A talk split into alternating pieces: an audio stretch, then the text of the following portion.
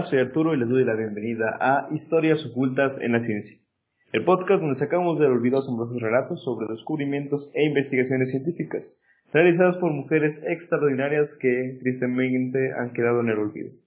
El día de hoy me encuentro con Liz en un formato nuevo que estamos tratando de implementar. Yo creo que ya se dieron cuenta con, si vieron el episodio anterior, con Ale y Angélica. ¿Cómo estás, Liz? Ahora nos tocó a ti y a mí.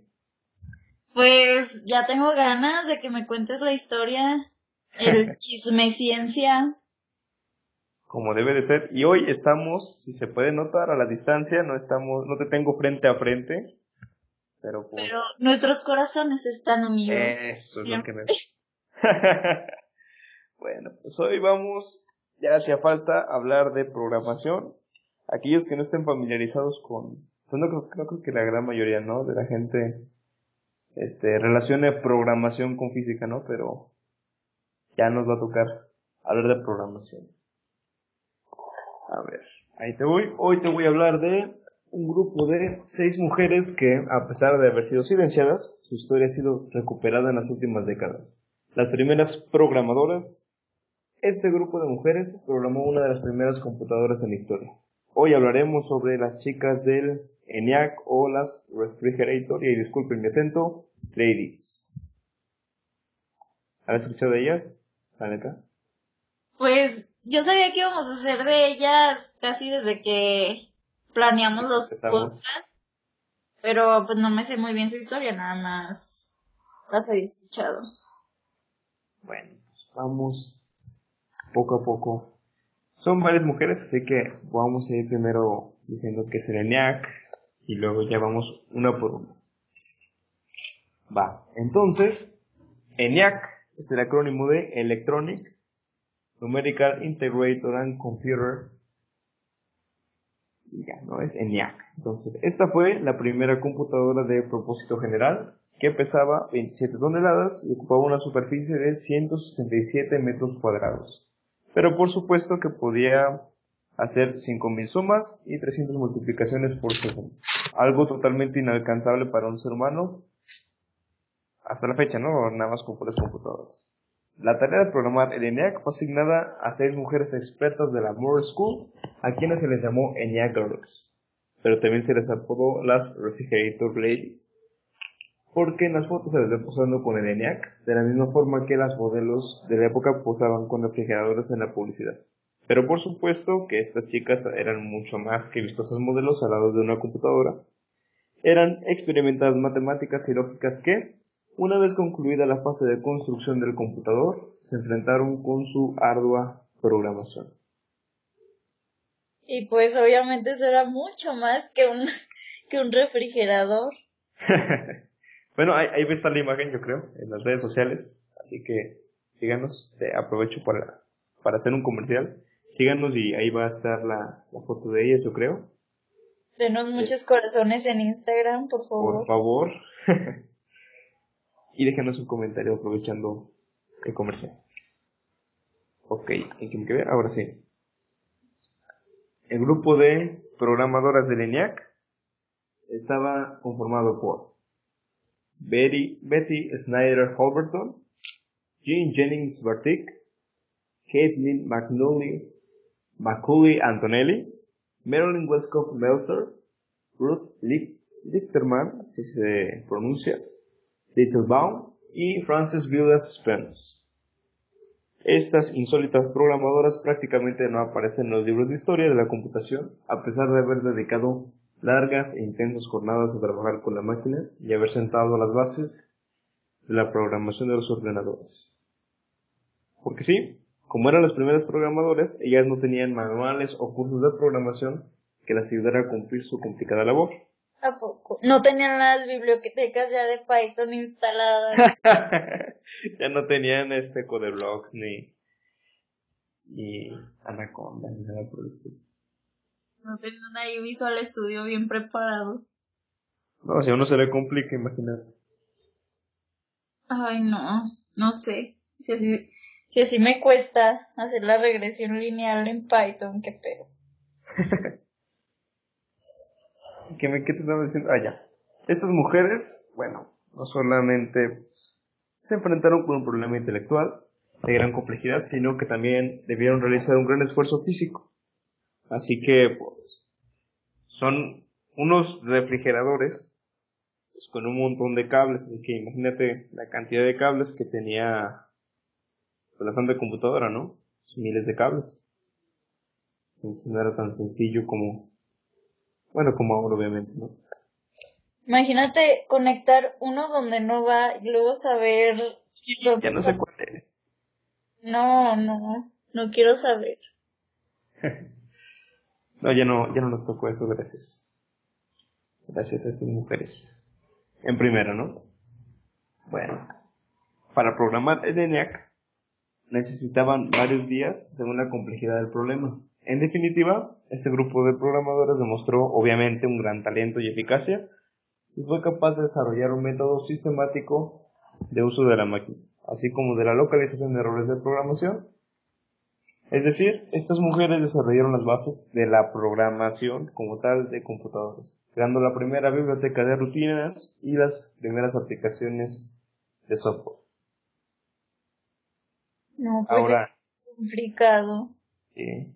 Ahora voy a hacer aquí un pequeño paréntesis porque el ENIAC, bueno, se terminó en el cuarenta y seis y es fue muy difícil encontrar para nuestro equipo y en general fue muy difícil encontrar información de ella. Y bueno, tampoco quisimos ahondar como en muchos detalles técnicos, ¿no? Pero realmente la información fue muy limitada de ellas, ¿no? Entonces lo que te voy a contar en un rato es lo que se, es lo que se pudo encontrar de ellas. Ok, ok. Y otro paréntesis, el ENIAC como tal, o sea, es una... Pues es una protocomputadora, para hablar en términos más generales, pues es eso, ¿no? Una, una pro, protocomputadora, que igual se siguió utilizando que por hacer cálculos y eso, pero fue parte del avance para las computadoras que tenemos hoy en día, nada más como, como comentario, porque después vinieron otras más, que la UNIVAC, y etcétera, etcétera, ¿no? Sí, me imagino, ya más sencillas. Sí, ya no un refrigerador. Y bueno, fue gracias al arduo trabajo y dedicación de este grupo de jóvenes programadores que con el tiempo el ENIAC se convirtió en una máquina legendaria capaz de calcular la trayectoria de cualquier proyectil en cuestión de minutos, lo cual fue el principal objetivo de su creación. Una supercalculadora más que nada.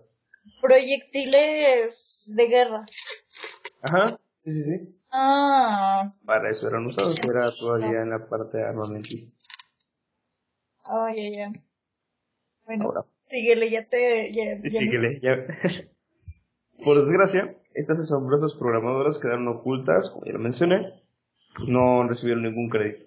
En cambio, quienes aparecen en los libros son los ingenieros McCulley y Eckert. Ellos, cabe aclarar, este, solo diseñaron la computadora, pero pues se, se la diseñaron, pero les recuerda como los que también la programaron y... Y pues eso no, no, no es cierto. Y tuvieron que transcurrir muchos años, cincuenta de forma específica, para conocer con cierto detalle el gran papel que estas mujeres desempeñaron para lograr el éxito de este proyecto. Ok. Bueno, ahora ya hablé un poquito de esto. Vamos ahora sí a hablar de, de la vida personal y académica que cada una de ellas... Este, vivió antes y después de formar el proyecto ENIAC. Vámonos pues. Entonces vamos a empezar con Betty Snyder Holberton. Betty. Betty nació el siete de marzo de mil novecientos diecisiete en Filadelfia, Pensilvania. Comenzó a estudiar matemáticas en la Universidad de Pensilvania en su primer día de clases. Bueno, perdón. En su primer día de clases, su profesor de matemáticas le dijo que debería quedarse en casa cuidando niños en lugar de perder tiempo tratando de obtener un título en matemáticas. ¿Y por qué no se quedaba él en su casa cuidando niños? Juzgando gente, ¿no? Bueno, era una, era una mentalidad... ¿Qué te digo? O sea, alguien tan instruido, pero con una mentalidad... tan baja. Pues ahora sí que, pues en ese tiempo era muy normal, ¿no? Cosa que ya debería cambiar. Ya una okay. bofetada, señor. ¿Qué le dijo a su profesor? Bueno, estas duras palabras desmoralizaron severamente a Betty y, pues con toda razón, a tal grado de provocar que esta decidiera abandonar la carrera para estudiar periodismo. No. Obviamente que... No. Sí. Carrera que pues obviamente distaba de su vocación por la matemática y pues además era una de las pocas carreras universitarias abiertas para el estudio femenino en esa época. O sea, eras periodista si querías estudiar. Ay, Betty. Así que imagínate cuántas Bettys hubieron ahí, ¿no? Cuántas Bettys. Ay, que les no. pasó lo mismo. Sí, me imagino que hubo muchas Bettys. Pero bueno, a pesar de eso, Betty nunca dejó de lado su pasión por las matemáticas y seguía estudiando de manera autodidacta. Así que, durante la Segunda Guerra Mundial, vamos a... Bueno, en este momento voy a introducir algo esencial que pues... Así entraron todas los, las mujeres que voy a mencionar, ¿no? Así que, durante la Segunda Guerra Mundial, el ejército norteamericano necesitó mujeres para trabajar en el cálculo de trayectorias debido a que la mayoría de los hombres se encontraban peleando por la del país. Así que Betty fue contratada por el Moore School of Engineering para trabajar como computer, o sea, como computadora humana. Y pronto fue seleccionada como una de las seis mujeres que participarían en la programación del ENIAC. Y, y autodidacta, o sea, ella ah. ni siquiera estudiaba, pero aún así... Así, ya la hablaba.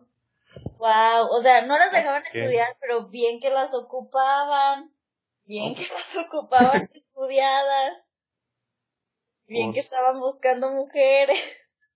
Es que... Y... Fíjate, no encontré más información, pero me llamó la atención cuántas mujeres acudieron ahí. Hubiera pues sido sí, muy interesante. Que tiene sentido, ¿no?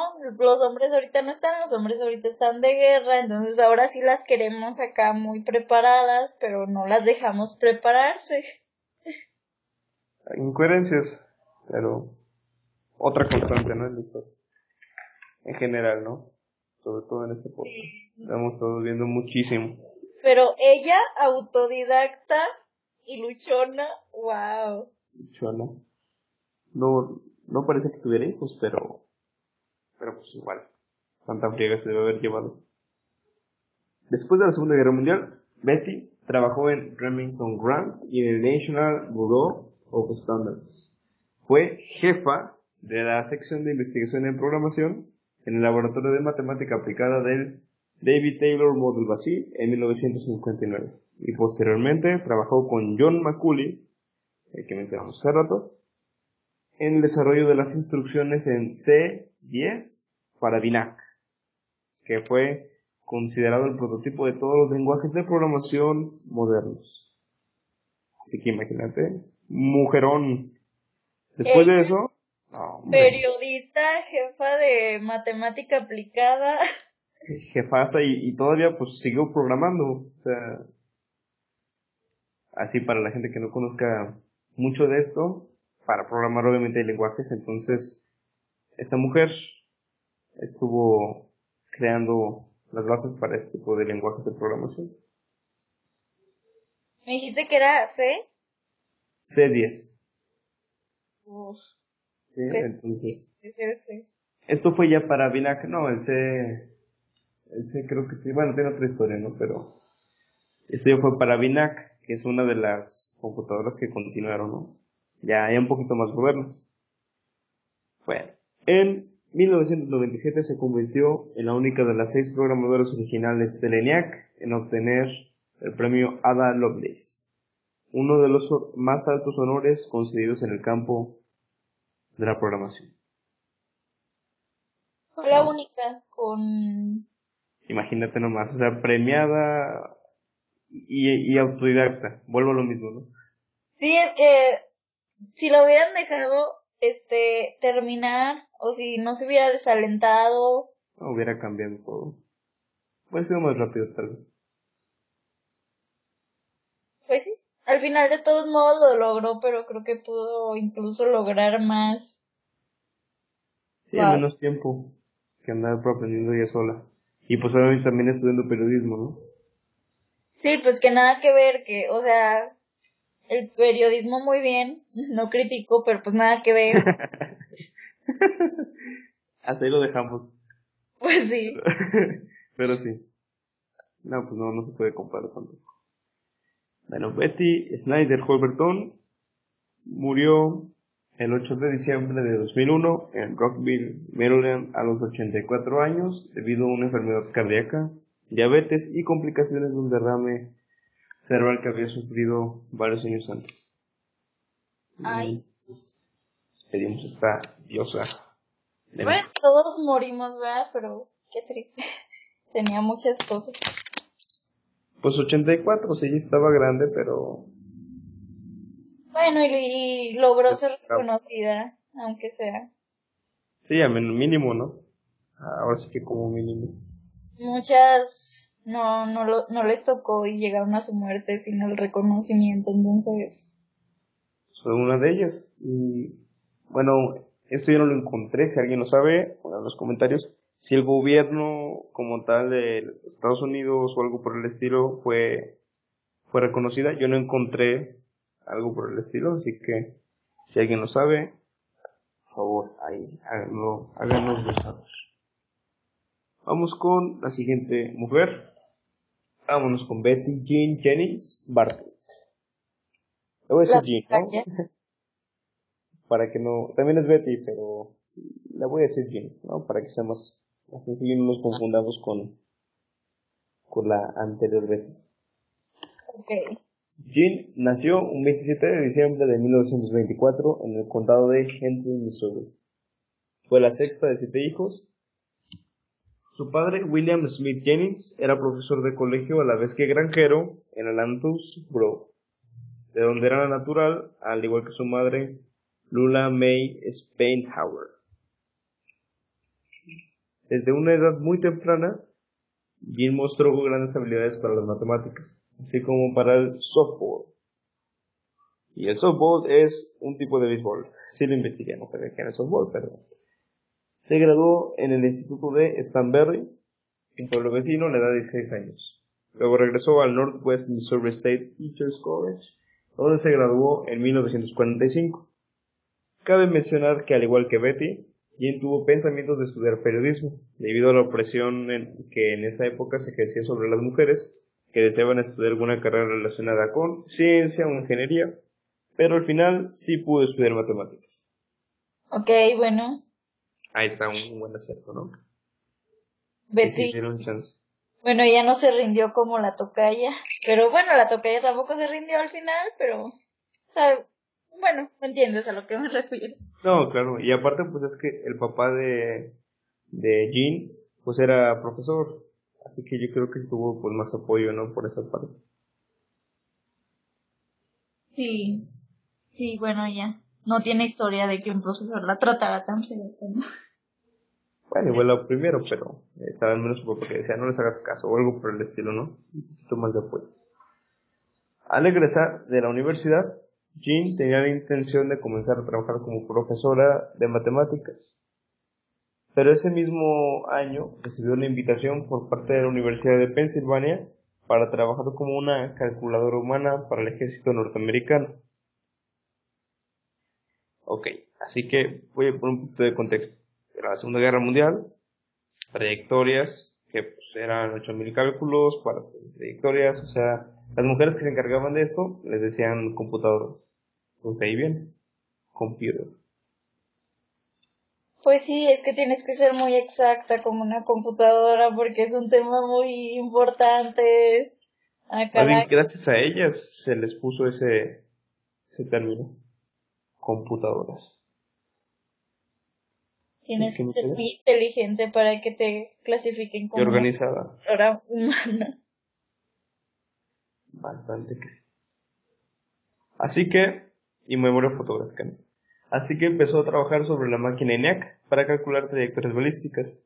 Luego, Jean Bartik fue elegida para formar parte del equipo de trabajo que tomó la tarea de convertir la ENIAC en una computadora con programas almacenados. Al acabar la guerra, Bartik ayudó a John Eckert y John McCulley a desarrollar el BINAC, actual, y el UNIVAC uno, el primer computador que utilizaba cinta magnética para almacenar, alman, almacenar los datos en lugar de tarjetas perforadas. O sea, todavía estábamos con las tarjetas, ¿no? ¿Sí te acuerdas de ella? Sí, sí me acuerdo, pero pues es que qué pesado. Todavía eran tarjetitas. Y aquí, ahora sí tenemos cinta magnética, la que conocemos de los cassettes. Entonces, ella estuvo ya más tiempo ahí también trabajando con ellos, ¿no? Como sí, no. De hecho, pues ellos, o sea, se, se dice así, ¿no? Que estuvieron ahí trabajando con las eminencias de, en este aspecto de, de las computadoras, que es Eckert y, y McCulley. Mau, Mauchly, Mauchly, Mauchly, hay una disculpa, Mauchly. Hay una, ya me lo andas rebautizando. Sí, una disculpa, Mauchly, Mauchly. Bueno. Te perdono el inglés. Ah, perdón, pero pues, no con el ópera en la frente. En mil novecientos noventa y seis, Bartik y Holberton comienzan a recibir el reconocimiento y los premios que se merecían por su trabajo pionero en el campo de la informática. En dos mil dos, la Northwest Missouri State University, su alma mater, abre el Jean Jennings Bartik Computer Museum en su honor. Imagínate, ¿no? Entras al auditorio, el auditorio Arturo, ¿no? Pues, Liz. Bueno. Oh, ¿será chido? Ya me vi, sí, sí, sí. Me ya nos vimos ahí. Ya me emocioné, ya. Y finalmente, Betty Jean Jennings Bartik murió el veintitrés de marzo de dos mil once a los ochenta y seis años. Edad promedio. No dice de qué, yo supongo que de causa, causa natural. Pero ya dos mil once. Ya estaba grande también. Y ella era más joven que pues, Betty, ¿no? Que nuestra primera Betty. La primera Betty. Ok. Así que, ¿en qué me quedé? ¿Cómo me quedé? Bueno, vámonos con Caitlin, también llamada Kate, Rita, Nubin, Mauchly, Antoinette. Y ya hay un pequeño spoiler, yo creo que ya lo averiguaron. Quien nació el doce de febrero de mil novecientos veintiuno en Chislow, Irlanda. Cuando tenía dos años, su familia emigró a los Estados Unidos y se estableció en Pensilvania. Después de asistir a la escuela en Chestnut Hill y al Hallahan Catholic Girls, Girls High School en Filadelfia, se graduó con un título en matemáticas en el Chestnut Hill College para mujeres en junio de mil novecientos cuarenta y dos, siendo una de las tres que lograron graduarse de un total de noventa y dos estudiantes. Tres en noventa y dos. Tres Tres personas se graduaron y ya fue una de mujeres. Esas. Ajá, de noventa y dos estudiantes. No, pues no, bro. Así debe haber estado, ¿no? Uno de tres. De noventa y tantos, o sea, bueno, un tres por ciento, casi un cuatro. No, pues, estaba canijo. Una semana después de graduarse, encontró un anuncio en el periódico en donde se mencionaba que el ejército de los Estados Unidos estaba buscando mujeres con título en matemáticas, justo donde ella vivía, en Filadelfia. Inmediatamente llevó a su compañera de graduación, Frances Bilas, y fue así que al poco tiempo de haber tenido su entrevista de trabajo, ambas recibieron una carta pidiendo que se presentaran en la Moore School of Electrical Engineering en la Universidad de Pensilvania para comenzar a trabajar en julio de mil novecientos cuarenta y dos. Al igual que ellas, era, este, su puesto era de computadora, una computer. Estas matemáticas trabajaron ahí y formaron parte de la programación del equipo ENIAC. O sea que Frances es otra de ellas, así que ellos dos ya se fueron para allá. Ok, entonces aquí tenemos casi historia doble. No, pues ahorita voló de ella, pero si dijeron, oye, vámonos para allá, ahora sobres, ya se fueron. Pues hasta eso, qué gusto, ¿no? Tener también a tu compañera toda la vida. Pues era difícil, ¿no? Imagínate. O sea, de por sí una mujer pues lo tenía difícil, ahora dos juntas. Bueno, ya al menos ya se... ¿Qué ya probabilidades? Se Pero... Ya eran amiguis. Programar. Puesto que... Ok. Tanto Caitlin como Fran no estaban familiarizadas con los métodos de integración numérica usados para calcular trayectorias, pero la ambición de ambas las llevó a aprender a cómo realizar los cálculos paso a paso. Así que a través de la práctica y con los buenos consejos de su, de su supervisora, pues, lo lograron, ¿no? Pero tampoco era algo tan trivial, así que no, no era tan... No, no era muy trivial, que digamos. Tienes que ser muy preciso, entonces... Y mucho menos, o sea, todavía tienes que conocerlas analíticamente y luego ya meterlas a programación. Qué friega. Bueno, una vez, ahí va lo interesante, eh, bueno, entre comillas. Una vez terminada la guerra, Caitlin trabajó en el diseño de software para otras computadoras más posteriores, incluidas BINAC y UNIVAC uno, cuyo hardware fue diseñado por su esposo, John Mauchly, al que le cambia el nombre. Ah, sí, ya cayó el veinte. Era su... Sí, ya. Ya todo tiene sentido. Ya, ya, ya, chacho. Bueno, después de la muerte de su esposo, ese señor que le cambió el nombre, una disculpa otra vez, Caitlin continuó con el legado de los primeros, de los pioneros del ENIAC, a escribir artículos, dar charla, este, fre- con, con frecuencia con, con Jean Bartik, siendo amigas durante toda la vida, y entrevistas con periodistas e investigadores. Caitlin murió de cáncer en Whitmore, Pensilvania, el veinte de abril de dos mil seis, a la edad de ochenta y cinco años. Pues le rindió la vida. Pues le sí. rindió mucho. Creo que de estas escucharon menos reconocimientos que de las anteriores, pero... Pues, o sea... Pues se muere su esposo y pues ella ya continúa con eso, ¿no? Así que más bien fue, fue más bien continuar ese legado, pues. Su legado familiar. Ahora vamos a hablar un poquito más de la que ya mencioné, la amiga y compañera de Caitlin, eh, Frances Bilas, Bilas, yo lo pongo, le pongo Bilas porque la, la Academia de Lengua me dice que lo puedo pronunciar como se lee. Yo creo que es Bilas, ¿no? Spence. Fran nació en Filadelfia el dos de marzo de mil novecientos veintidós, siendo la segunda de cinco hermanas. Estudió en la Universidad de Temple, donde ganó una beca para el Chestnut Hill College. Se graduó en matemáticas con orientación en física en, en el año mil novecientos cuarenta y dos.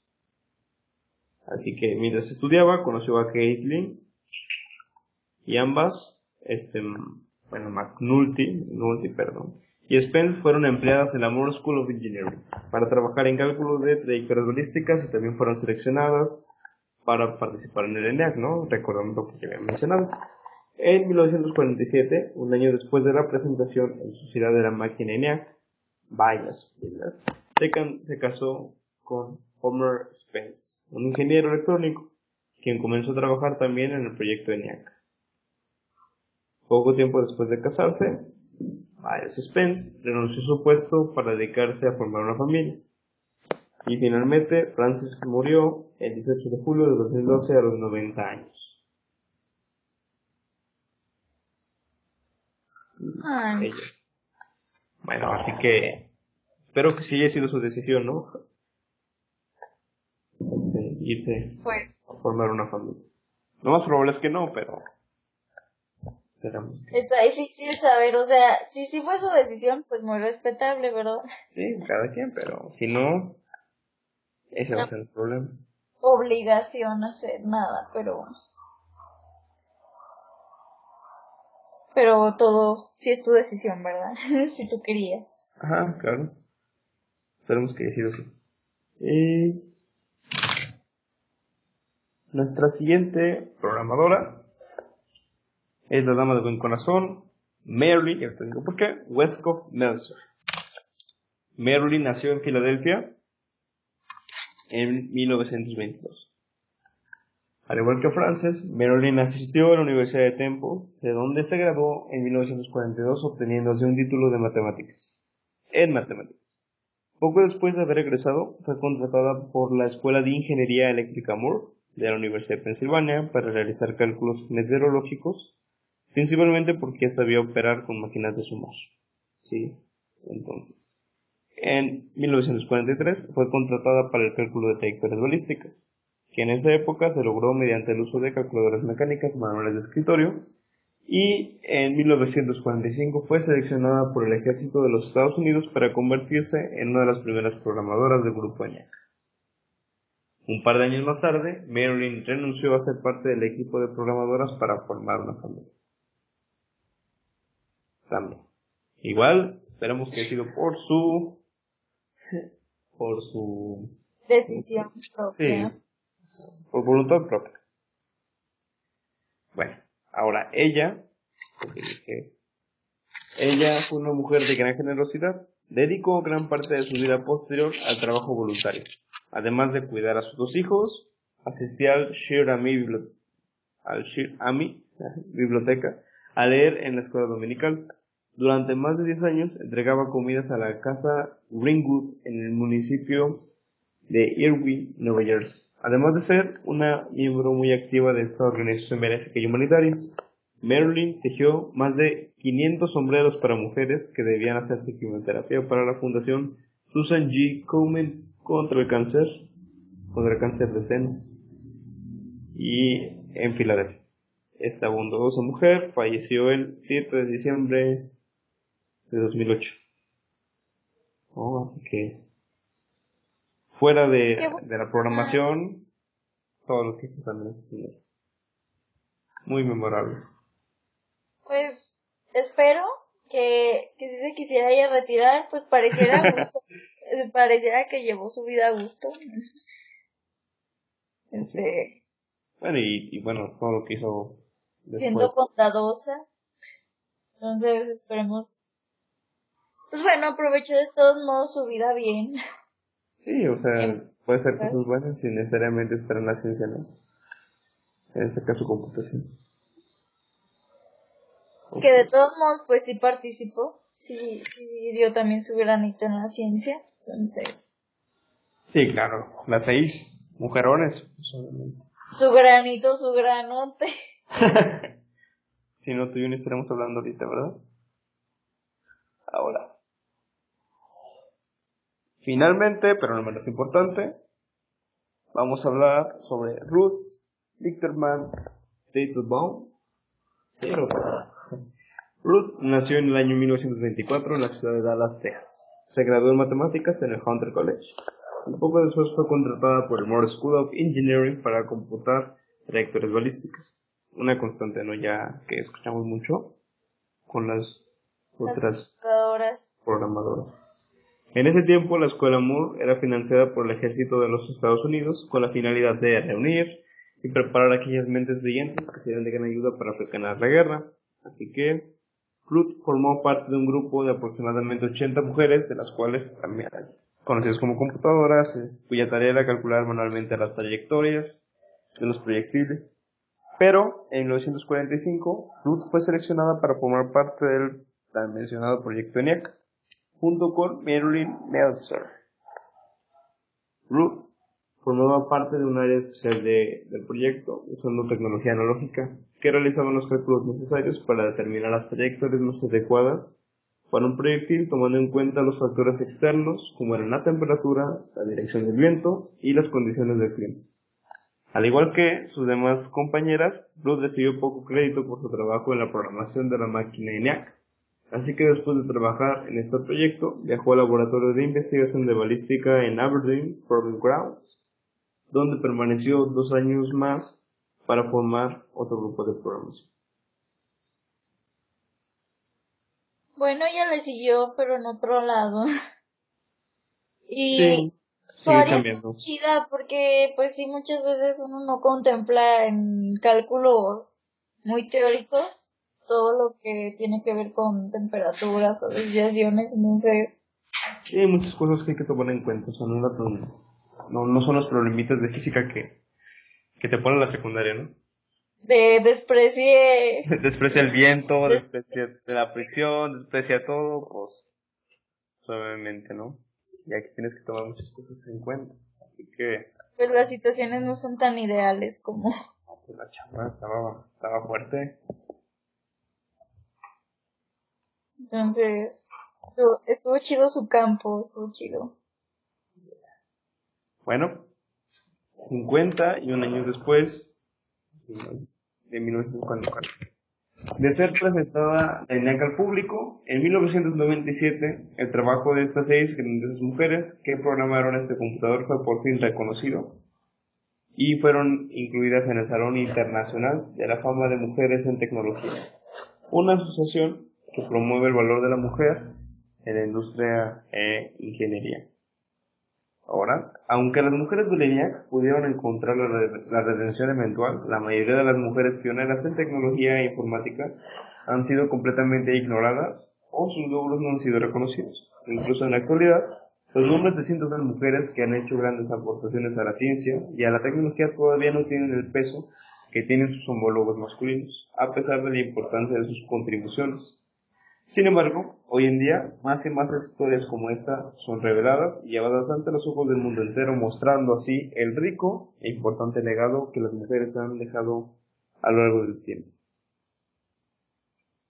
Y pues, aunque sí les dieron su reconocimiento al final, por lo mismo que me comentas de que es tan difícil encontrar información sobre ellas, pues aún... Aún se nota que fue escondido al principio, aún, es, aún se nota, pues, el poco... No escondido, no les hacían caso, no era como de ellas que, ¿no? Bueno, sí, no, no escondido, más bien... Se perdió poco, su información. No, entonces, que aún sea tan difícil encontrar información sobre mujeres así. No, no debería ser difícil. O sea, bueno, por eso, en parte la intención de este podcast, ¿no? Que, que les conozcan un poquito más, al menos los nombres. Y bueno, esperamos que pues, este tipo de historias, bueno, inspiren a, a miles de mujeres, ¿no? Para, bueno, ya, ya lo hicieron, ¿no? En su tiempo, para permanecer en informática o, o en la ciencia, ¿no? En general. Pues, esperemos. Este, si una mujer también nos escucha, que le eche ganas. Es lo que quiere. Y bueno, entonces dime qué, qué te pareció.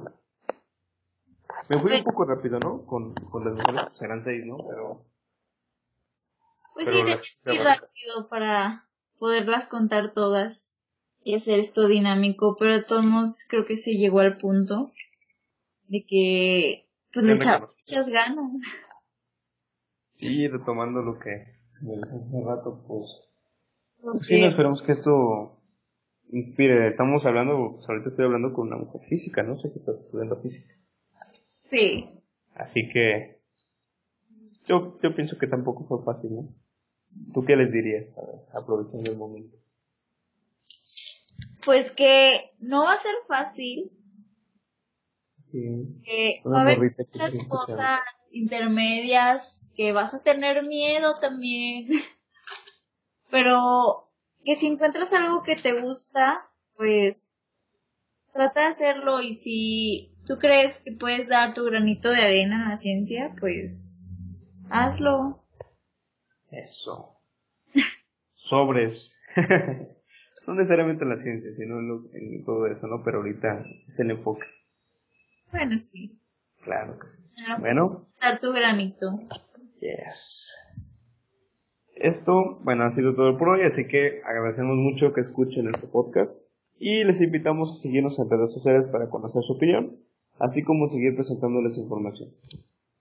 Estamos en, en Instagram como historias ocultas veintiuno y como Historias Ocultas en la Ciencia en Facebook y YouTube. ¿Algo más que, que quieras agregarles? Que también nos pueden encontrar en Spotify. Ah, sí, cierto, estamos en Spotify. También Historias Ocultas. Qué bueno que me recuerdas. Y bueno, ha sido por hoy.